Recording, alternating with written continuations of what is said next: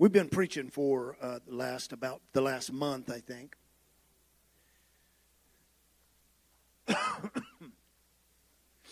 From the thought where the Lord said, He said, You think you have life in the Scripture. Now, th- this is, you, you know, sometimes we walk on thin ice. The Lord really walked on a lot of thin ice because to them, the Bible, the, the holy book, the scroll, um, they celebrated that book. They would kiss the book and put it in a special place. And now Jesus said, You think you have life in the book, but you need to reread it because that's speaking about me. So we've been looking at that. Search the scriptures, Jesus said. Search the scriptures again it's talking about me. And so this morning I want to do that again. I want to make some connection with Old Testament and New. I want to see some of the old prophecy here that comes to pass in the New. And it's just exciting to me. I hope it will be to you. If you have your scriptures, uh, go to, with me to the book of Psalms. It seems like David has been has been one that has just He's just there. What a prophet. What a prophet this man was. He's not recognized much as a prophet, mainly as a king. Um, servant of God, he's anointed several times king of Israel, but God anointed him a prophet. He says things that no one else said. And they are 100% correct. Let me tell you the, the, uh, the weight of a prophet. If he is correct. Now, we have a lot of prophets prophesying today that are not correct. They're prophesying, but it's not happening. Hasn't happened. Yet they have big followings. And so we're almost to the election again. I mean, we're getting into the election cycle, and it'll start up again. Prophets will start prophesying who's going to be the president and, and that. And uh, that kind of stuff not for us. The spirit of prophecy is for us. The spirit of prophecy is the revelation of Jesus Christ. Amen. And so, three years ago, all that stuff, well, actually, almost four years ago now, I began to prophesy that Trump was going to be president, this, that, and the other. And I'm sure a lot of it was in good intention, but um, didn't come to pass. But to find out who a real true prophet is, look at their words. If their words come to pass. Can you say amen? God said, I hate the man that says, God said so and so, and I didn't tell him that. And they said that I said it, and I didn't tell them. He didn't like that. You wouldn't like somebody saying that you said something you didn't say. Neither does God. So we want to stay in the revelation of Jesus Christ. I think we're pretty safe there. So let's go to Psalm 101 and look at, or excuse me, 110 and 1. Psalm, the 110th Psalm, and the first verse. Now you'll recognize this, but can you imagine David is just, where does he get this? What, there's something in his spirit. I know that he's, you know, made his mistakes in his life. We, we, we know all about that. And thank God that our mistakes aren't put in a book and published for the world to read. Amen? And, and so it's easy for us to pick at, at David's mistakes and sin. But this, this man's had such a he had an understanding and a vision that other men in his time did not have but it was of Christ. And this is beautiful. So, reading this psalm, the Lord said unto my Lord, Sit thou at my right. Now, I'm going to take the word hand out of there because hand is not in there, neither in New or Old Testament. Sit at my right until I make thine enemies thy footstool. So we're going to work on that a little bit this morning. We're going to work on that. Do I want to go into the New Testament and we're going to read the exact copy the exact copy of that in the Lord's words, the book of Mark, the 12th chapter, book of Mark, and uh, beginning at the 35th verse. Now, may I also say that the Lord says this directly on the heels of the Shema. The next thing he says. They come to him asking him, What is the greatest commandment? He said, The greatest commandment is this Hear, O Israel, the Lord our God is what? One God. And on the heels of that, the next thing that he says in verse 35 and teaching in the temple where he was, answering said, How do the scribes say that Christ is the son of David? For David himself said by the Holy Spirit, The Lord said to my Lord, Sit off my right until I place your enemies as a footstool to your feet. Then David himself calls him Lord. And from where is he his son? And the large crowd heard him gladly. And this is recorded in also in Luke and in Matthew and I believe it's Matthew who said they durst not ask him any more questions. Because now he's got it somewhere where they cannot even answer. So it's beautiful. We're going to work on this a little bit. It might be, you know, sort of like not confusing, but it's one of those places in Scripture we've always kind of, oh, how does that work out? So we're going to work on that this morning and, and just believe that God's going to have some light in it. Lord, we just ask you as we teach your word this morning that some light will come to it. Not that we know everything, I don't, Lord. I only preach in the light I have. But Lord, turn the light on this morning in our soul towards you. Revelation of Jesus Christ, our Lord, our Savior, our Master. Lord, I pray that every soul would just reach out even more to you. Lord, we preach these things so that we can become connected to you, so that we can know you Lord of Paul's like Paul said, he said, I have given up everything, I've counted everything as lost that I might know him. So, Lord, this morning, that is the major issue this morning is that we know you. That we know you. Because if we know you, Lord, you can make us like you. And we thank you, Lord. Amen. Amen. Everybody said amen. I don't want to lose a single person this morning, so. I might call for an amen here and there, and don't be afraid to say amen. I know Brother Simon once in a while I hit something and he says, Amen! it was funny the first time they were here, and he did that, and, and Tara said, Take it easy, brother. Take it easy. When something sits your spirit, though, something, something just just burns in your spirit. Amen. That, that confirmation of it. Hallelujah. So yesterday we are in Brahms, and, and we're talking to um, the Mann family. And uh, him and I are down at the end of the table, and we're just conversing about the Lord a little bit and talking about some things, some scripture and different things. He said, You know what? He said, I was driving that bus, and a guy went by me. I hope he doesn't say this tonight, but I'm going to relate this. A guy went by me in a big truck, and and on that truck, he said it was like a, one of those that says logistics and, and, and a few other things on it. And just a carrier. And but there's something stuck out to me in those letters um, that the three letters ego he said i was just driving. He said and god spoke to me. Ego. Ego. And begin to think about ego. And ego is well so the simple definition of ego is i me my mine it's all about me. So anyway, brother brother Mann said he was going on and just thinking about these things. He thought about when he went to college and they talked about ego and the different aspects of ego and and all of that, you know, kind of psychological stuff. I think the problem in the church, the problem in the church is ego. Mm-hmm. It's about me, my, I, mine.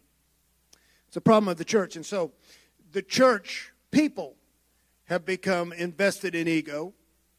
And because of that, the church itself has become egotistic. All about me. I'm going to church see what I can get. I'm, I'm you know, see, God, you know, you you owe me this, you owe me that. You, it's just ridiculous kind of stuff. It's preached a lot in Pentecost now. God doesn't owe you anything. You're breathing His good breath, and there's only one thing owed. You owe Him praise for every breath you take. Everything to have breath, praise the Lord. And so, anyway, brother, brother Mann says, I'm, I'm thinking about ego. And he said, The Lord began to speak to me about my ego. Everybody in this building this morning has an ego. And the Lord began to correct him on a few things. And then, then it suddenly finally dropped on him is instead of the church being egocentric, the church should be Christocentric. I've contended this for years. I believe it. There's only one place for us to be, and that's in Christ. So, as I talk about this this morning, I'm, I'm going to get down when we get to the end and, and, and talk about this little issue about us for a little bit. But David in the Psalms, once again, we can connect. We can connect the searching out what Jesus said search out those scriptures, and there you will find me. And, and so he brings one up to our attention. And so David quotes this verse. Now, if you're in the English reading and the English Bible, it's going to say, The Lord said unto my Lord. But if you're in the Hebrew translation, or, or rather the Hebrew text, which has been translated, The Lord said unto my Lord, it says, Yahweh said unto my Adonai. So I have something that's kind of a little different because if we just say, The Lord said unto my Lord, I mean, it's like there's too many Lords there. But Yahweh said to my Adonai. Adonai in the Old Testament would be equal to how we feel Lord is in the New Testament. You take the word Lord and, and they can break it down and say, well, Lord can mean it's an address as master, mister, or sir. But when they are calling him Lord in the New Testament, it means more than sir. It means the equivalent of what we would say Adonai in the Old Testament. Now, you know that the Jewish person cannot say the name of God. They can't say Yahweh. If you go and study on the internet and you get on a Jewish site, you will always see them refer to God as G blank D. They won't even fill the letter in because they don't feel like, you know, the Jewish Jewish culture was that we're not worthy to say the name of God. And so they wouldn't use Yahweh but they would fill it in. And then they would say Adonai, they would say uh, uh, but they always held that they would not say the name of God. Well, thank you, Lord. He broke that down in the New Testament. If you don't call on his name now, you have no access whatsoever. And so, anyway, this Yahweh said unto my Lord, and so Jesus said, How is it that David says that Yahweh said to my Lord, if, if his Lord is his son? How can Adonai be David's son? And they durst ask him no more questions because they can't answer that. Because this picture that is developing by the Lord is a picture that's, that's going to end up and they don't know it right now, but it's going to end up with a clear vision of who he is. And I said this a few Sundays ago. They traveled with him for several years, but on the last night, he begins to divulge to them who he is. They're not able to really to, to understand it. Um, let not your heart be troubled not just because he's leaving, but because of the revelation that he's trying to give to them, their heart is going to be troubled. A Jew doesn't know anything other than just the one God. And when they say the Shema and they repeat it over and over, they repeat that last stanza Echad, Echad, Echad. God is one, He is one, He is one. They don't know any division of God. They believe God is Yahweh God, and that's it. So, this is not a proof of two different characters of God. So, let me go on. Wait before you make judgment on this. But this isn't a proof of two different character people of God. But really, what we have here is what, John, what Jesus said in John 4 Yahweh is a spirit. Yahweh is spirit. When he's referring to God, he says God is spirit. We're talking about Yahweh God. We're not talking about Allah, Buddha, or any other God, imaginary God of the countries. We're talking about Yahweh, God Almighty, is Spirit. But Lord is God incarnate. See, the church has made a terrible mistake when they have when they have brought God into being either both finite beings or two infinite beings. We've, got a problem because really, Yahweh, God Spirit, Lord, Lord in the earth, Adonai, flesh, incarnate God, incarnate Yahweh. And God was made, the Word was made flesh and dwelt among us, the Logos of God in 1 Timothy 3:16 and God was manifested in flesh. And so what we have is spirit and we have flesh. All of you know that, that we teach this, we preach this. But the church has made a mistake by making both Yahweh and Lord either singular infinite or and or both finite. Yahweh God is not finite. It's not uh, finite. He is infinite. Let me say he's an old man sitting on a throne. He is not. He is spirit. The one with features, physical, sitting on the throne is the Lord. And so you have spirit and you have flesh. And so this concept's a little bit hard to understand, but but I, I do want you to know that Yahweh spoke to Lord Adonai. The Lord said unto my Lord, Yahweh said unto my Lord. And I believe, you know, we can follow that in the scripture. In the Hebrews, the first chapter, we know that him coming into the habitable world, when the firstborn came into, was brought into the habitable world, then who speaks? Yahweh speaks, Son, today I have begotten you. And then further on, thy throne, O God, speaking of the Son, thy throne, O God, is forever and ever. And then a voice coming out of heaven when they are on the mountain, You are my Son, the beloved. So it is a fact that, yes, that Yahweh speaks to the Lord. And so when David says, The Lord said unto my Lord, yeah, absolutely. Absolutely, it happened. And then Jesus says this, this, this, this you have to understand to understand the motivation of, of what Jesus is doing. I do only the things that the Father says for me to do. That's all I do. He is spirit driven because in him is his Father.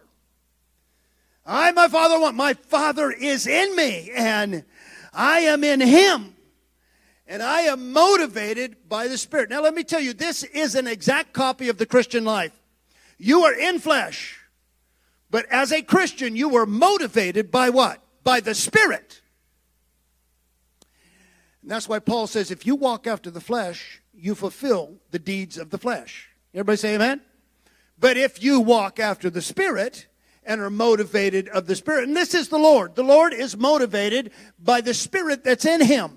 It's the Spirit of His Father. It is the Spirit, Yahweh, that dwells in all the fullness of the Godness, dwelled in Him bodily. And so in Him is this motivation of who He is as the Messiah, who He is as the Son of God, who He is as the Christ, but He is walking in flesh. And so, if we understand that,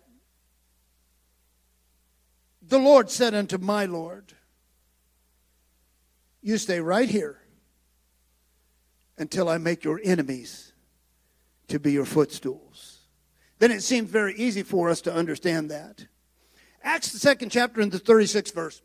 Let all the house of Israel know. Now, and, and all the house of Israel know is the priesthood, the elders, the rulers, the lawyers, and the laymen. All of Judea, all of Jerusalem, let them know. And this is Acts 2.36. After, on the day of Pentecost, let them know that assuredly that Yahweh God has made this same Jesus whom you have crucified both Lord and Christ. He is both the, the incarnation of the Spirit of God and He is the Messiah at the same time. Make no mistake of who He is. Now, the disciples look at this now and they can see this in a different light than what they saw 50 days ago. We're on the day of Pentecost, but 50 days ago, he's in a, he's in a room telling them and trying to encourage them about who he is, about where he's going, and how he is coming back and presenting himself in his spirit to them. And they don't quite get it. They're going through, they're going to have to go through some process to get there just like you and I. Revelation just doesn't fall off the tree and we just gobble it up. It's something that God does in our life. He begins to stir in our life, here a little, there a little. He begins to show us the revelation of Jesus Christ. and over a period of time and over a period of process, we begin to understand better than what we knew five years ago. And I hope everybody in this church, and, and all of you know this, we've been preaching Christ, but you should be closer in your knowledge and revelation of Him right now than you were five years ago. Because there's only two places to go, and that's either decrease in knowledge or increase in knowledge. And so the Lord, through his, through his uh, apostles, always at the end of their books, Paul wrote many times, he said, he said, I pray for you that you will grow in the knowledge and wisdom of the Lord Jesus Christ. And so it took some time for these disciples. You know, we're Pentecostals. You come down here and you pray a prayer, and maybe speak in tongues, and you got it. That you're done. And I contend that you're just started. You just begin the journey. The journey is to know Him. The reward is to know Him. The reward is not heaven.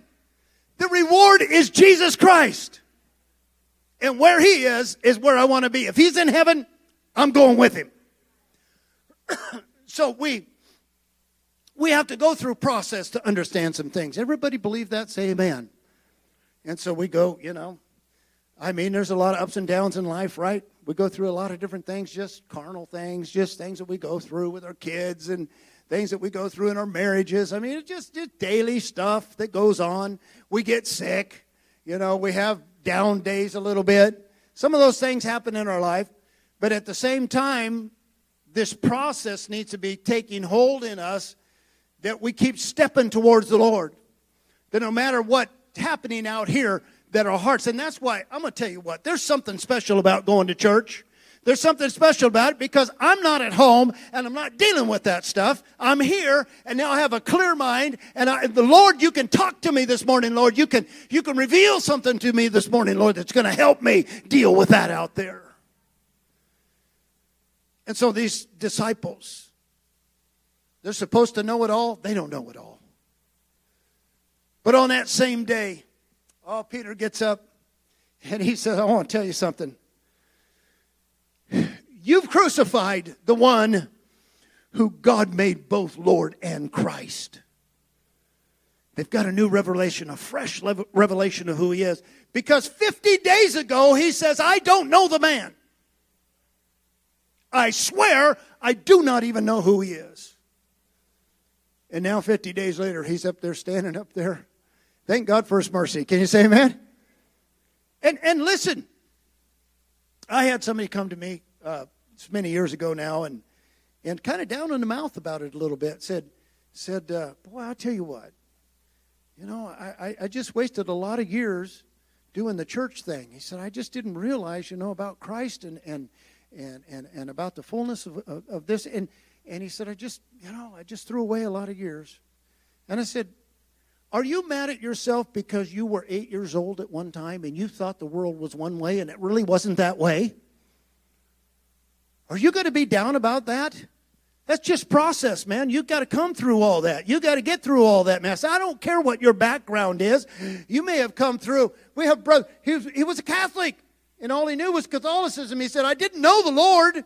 We just had Catholicism." We have people here from different backgrounds and different church raisings and all kinds of stuff. And none of that matters. It's all process. It all got you here. It all got you to a revelation of Jesus Christ because really it's the revelation of Jesus Christ that is going to save your soul. Amen. Let's give the Lord a hand clap of praise right there. Hallelujah. Thank you, Lord. So back to these disciples are going through some process. Don't hate process. Don't hate the process. Some things you got to get through. The shepherd was smitten and the flock was scattered. They had to regroup. Every single one of them left the Lord. Now, if you read John, John, John kind of, I love John, but he kind of almost wants to say that he didn't do that. I mean, it's just really close. I'm the one the Lord loved, and I love the Lord, and and uh, he was standing there in the court, you know, but he wasn't standing up for Jesus. He didn't go out there and say, hey, wait a minute now, you know, you guys. No, he didn't do any of that. Every one of them was scattered. Now they've got to regroup. Don't you think they're looking at each other? You know, they're just like teary eyed. Here, the Lord had to stand there all by himself. And we, his men who've traveled with him, what kind of men are we? Now we failed him. We left him up there by himself. And Peter, I thought you had a sword. You said you were going to protect the Lord until you, even if you died. You went running off. And every one of them now have to collect theirself, put theirself back together, draw the string of their faith back together. That's a tough process. Every one of them failed the disciple spokesman who said, I don't know the man. And he is their, he's their go-to guy. If you have a group of people, and you let's just say Peter was he was going to be the pastor, and he was almost the pastor of them under the Lord, even when they were traveling as disciples. And now he has miserably failed. He's totally sworn off Jesus Christ.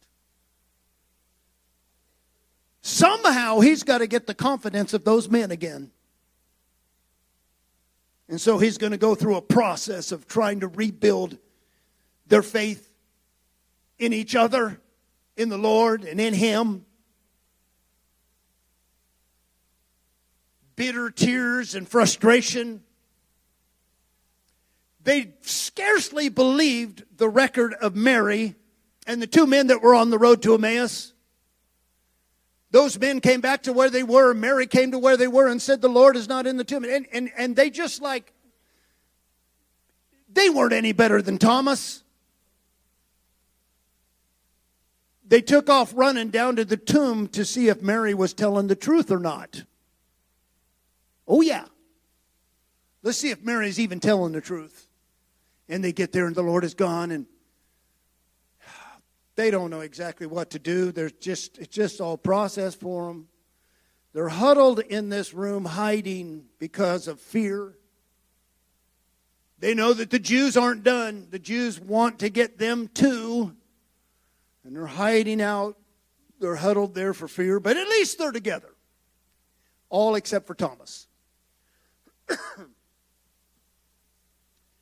Jesus appears in the room where they're at. Well, I'm going to tell you something. The Lord is, He knows timing really well. He knows how to time everything out. He's letting them flounder a little bit, and they're, but they need to. You know, their, their faith has not been right. He told them, don't let your hearts get upset, but they did anyway. And now they're in this upper room, and, and, and Jesus comes in the room. The door's being shut, the window's locked, everything. And Jesus appears in the room. Well, this, this frightens them. They, that, Peace be still. It's me. Here I am. he ministers to them and then he breathes on them and says, Receive my spirit. But there's one more process, and, and, and I, I need to capitalize on this this morning. Is everybody okay? It's only 1130. It's one more process that they've got to go through. See, they've jumped over some hurdles, but there's some more revelation that they're going to need before they ever set out in the world to establish churches and bring this gospel to the nations. There's, there's something that they've got to know. And so God designed it that Thomas was not there. I don't know where he was. He could have been at home. He might have been babysitting. I don't know if he had a family, you know. We think he did, but he could have been out buying a new horse. But the fact is, I believe God designed that Thomas was not there because there needs to be a further revelation in their life. They report to Thomas, the Lord was here, and he said, I don't believe it. you guys are a bunch of liars. Now we have yet another problem. They, ten, ten men told him the Lord was here, and he said, I don't believe you. I've met some of those kind of people. you you missed it, man. I mean, the Lord was in that service. It was great. It was, and they're just like, yeah, right.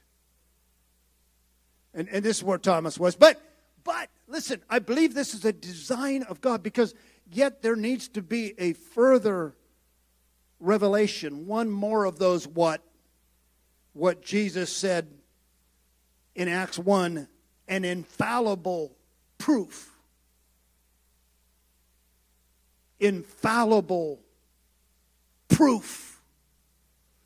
Some people are prove it to me people. How many of you are prove it to me people? Some people we just, you know, it's not so hard to believe stuff. Over the years, now that I'm 68, I'm a prove it to me guy. I've had too many people that told me things that just weren't right. Amen? And that would be from the pulpit on down just through life.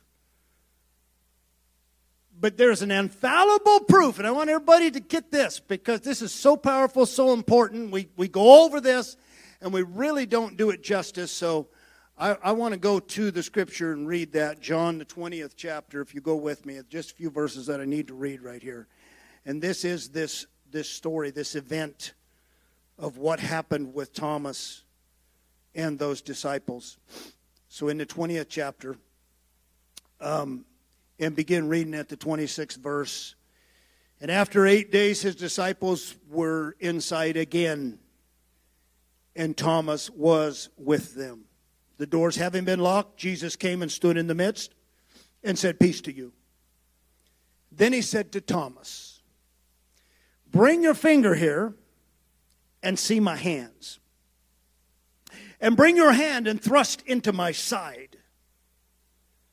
And be not unbelieving, but believing. And Thomas answered and said to him, My Lord and my God. And Jesus said to him, Because you have seen me, Thomas, you have believed. Blessed are the ones not seeing, yet believing. From right over here all the way through there is a blessing on you you have never seen. Not one of you has seen the Lord. Some of you may have seen some visions. I, I, believe in visions. I believe in some of those, but you haven't seen the physical body of the Lord. But yet, you believe. How many would say this morning with me, I believe him even though I have not seen him with my physical eyes? I believe him. so now I, I, I want to break something down here and then we're going to be done. In Matthew, the 16th chapter, Jesus said, Who, who do you say that I am? And Peter made a declaration that the church is built upon. Thou art the Christ, the Son of the living God. And I believe all of those disciples kept that in their heart. And I said a few weeks ago that, that Peter was defending that when, when he said, I don't know the man. He didn't know the man of sorrows, but, but he was in a garden trying to defend that truth that thou art the Christ, the Son of the living God. But you've got to go one step further. To his disciples, there's another step of revelation greater than thou art the Christ, the Son of the living God. What could be greater than that? It's the revelation that Thomas has received. So I need to talk to you for just a, just a couple of minutes about Koine Greek. And so I'm not a scholar, but I know enough to get in trouble.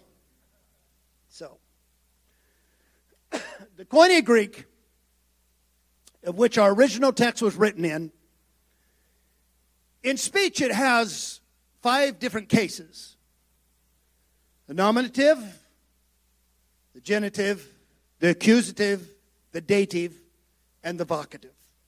So I don't want to deal with the first three, but I want to deal with the last two in consideration of this verse. Because I want you to know that this verse is the granddaddy of Revelation. So here's how it goes. Bible scholars want this verse to be in the dative case. And if you study it, Almost all of them are going to put it in the dative case.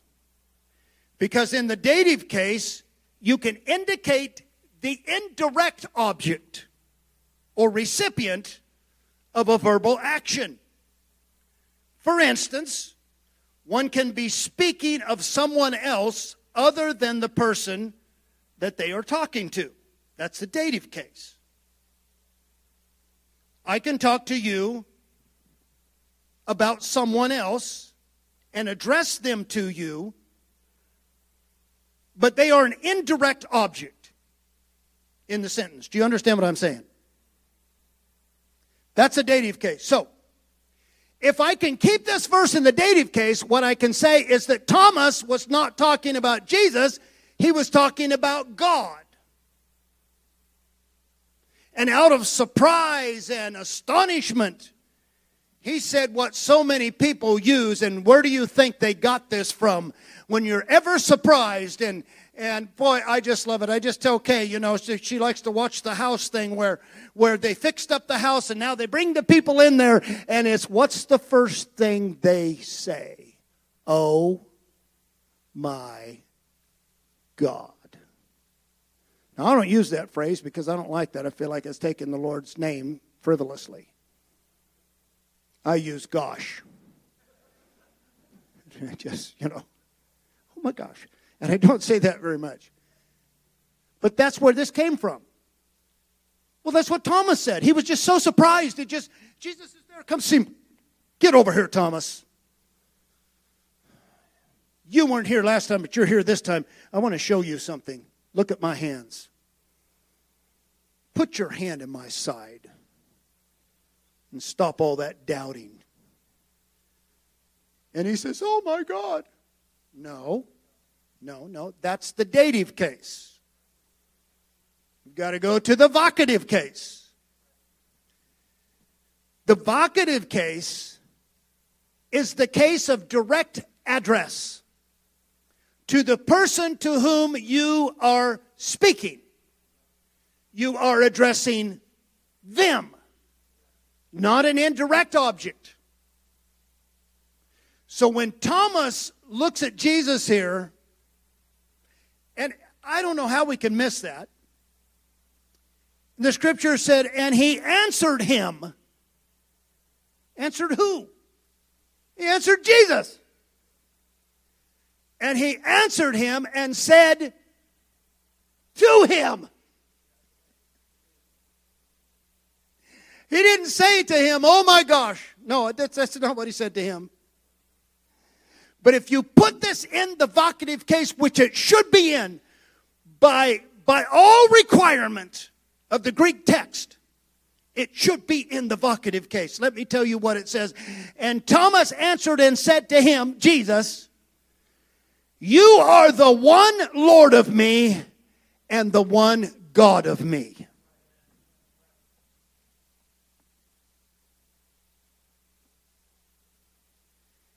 See, these disciples need this. I don't know what the church thinks it's doing in this hour. But if you believe the Bible, if you believe the Word of God, the admission of Thomas should be the admission of the church.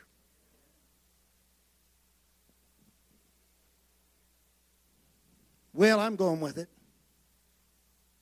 See, Yeshua Christ Jesus, He is both Lord in the flesh and God in the spirit.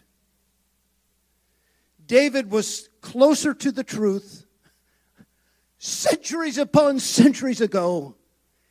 Didn't have access to a New Testament, didn't know even what a new covenant was about. He's closer to the truth in ancient times without the advantage of scripture revelation than 99% of Christendom. Because Christendom has forgot Christ and gone on. So, what about us? And uh, what about our ego? What about who we think we are? Where are you? with Yeshua Jesus. I heard a man preaching, he's preaching his head off. Man, he was screaming, yelling, stomping his feet. I'm getting my kids to heaven. Bless God, they're going to get them to heaven. How are you planning on getting them there? Say a prayer? You don't get to heaven without a knowledge of who the Savior is without a newness of life, without Him birthing and resurrecting the dead spirit that's within your heart, that you become a follower, an advent follower of the Lord Jesus Christ, you're not going to a place called heaven. No room for you there. At best, heaven might be a reward of those that follow Jesus Christ. Anyway. What about us? Where, where are we? Is he the door to go through to get to God? And then we walk through the door and we shut the door and now we're out here in God somewhere. No, no, no, I don't think he is. He is the door, but I don't think he's just the door. Is he just a sin sacrifice for my sin? I couldn't, I could not get my sins forgiven, and so Jesus came and he became the sin sacrifice for me, nailed my sins on the cross. Is he that? Yeah, yes. He is that. But he's not just that.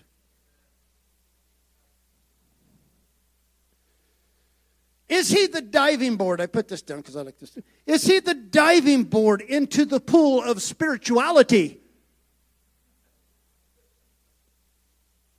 Man, I can really get into some heavy revies now I, I understand, you know, I, I got my sins washed away and now I'm diving off into spirituality. If that be the case, you better stay on the diving board. So I think really the question is can the scripture be trusted? Can the word of God be trusted? How many think the word of God is true? That's that's we got to start with that element. Okay, so let me read you a little something then I'm going to close. I didn't write this but Paul did. Speaking of the Son, the, the, the Lord, He is the image of the invisible God, the prototype of all creation, because in Him all things were created the things in heaven and the things upon the earth, and the things visible and the things invisible, whether thrones, whether lordship, whether rulers, whether authorities, all things have been created because of him and for him, and he is before all things, and all things consist in him. He is the head of the body, the church, who is the beginning, the firstborn out of the dead, so that he might be preeminent in all things. Let's give the Lord a hand clap of praise right there.